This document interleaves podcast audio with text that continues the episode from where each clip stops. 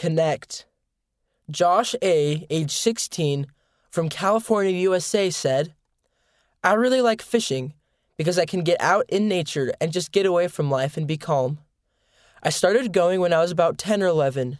I caught a really big fish, and that got me really excited to go out fishing with my dad.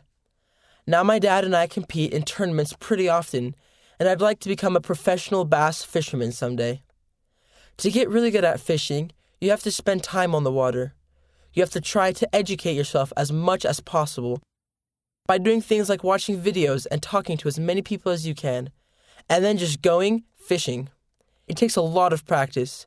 Just like with fishing, if you want to get a testimony and maintain it, you have to keep practicing. Keep reading the scriptures and going to church and going to seminary and studying. I'm the only member of the church in my school. I drive to another town every morning for seminary where we have about 20 students. It's been hard being the only member in my school, so I've just had to separate myself from some things. Fishing gives me something positive to do, so I don't have to feel like I have to be involved with other bad things. Miguel H., age 12, from Portugal, says One thing I love to do is roller skate. I try to learn new moves so I can improve my talent. When I think of how I can be a better person, I try to do what Christ would do. I feel that responsibility a lot because I am a Deacons Quorum president, so I strive to always make good choices. Recently, I got to plan an activity for my quorum.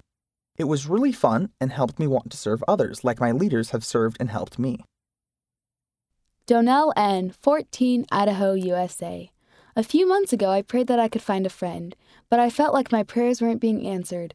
Then, one Sunday, I met a girl who had just moved in. I tried to be nice to her and treat her like a friend. We ended up becoming great friends. I'm glad I reached out and my prayer was answered.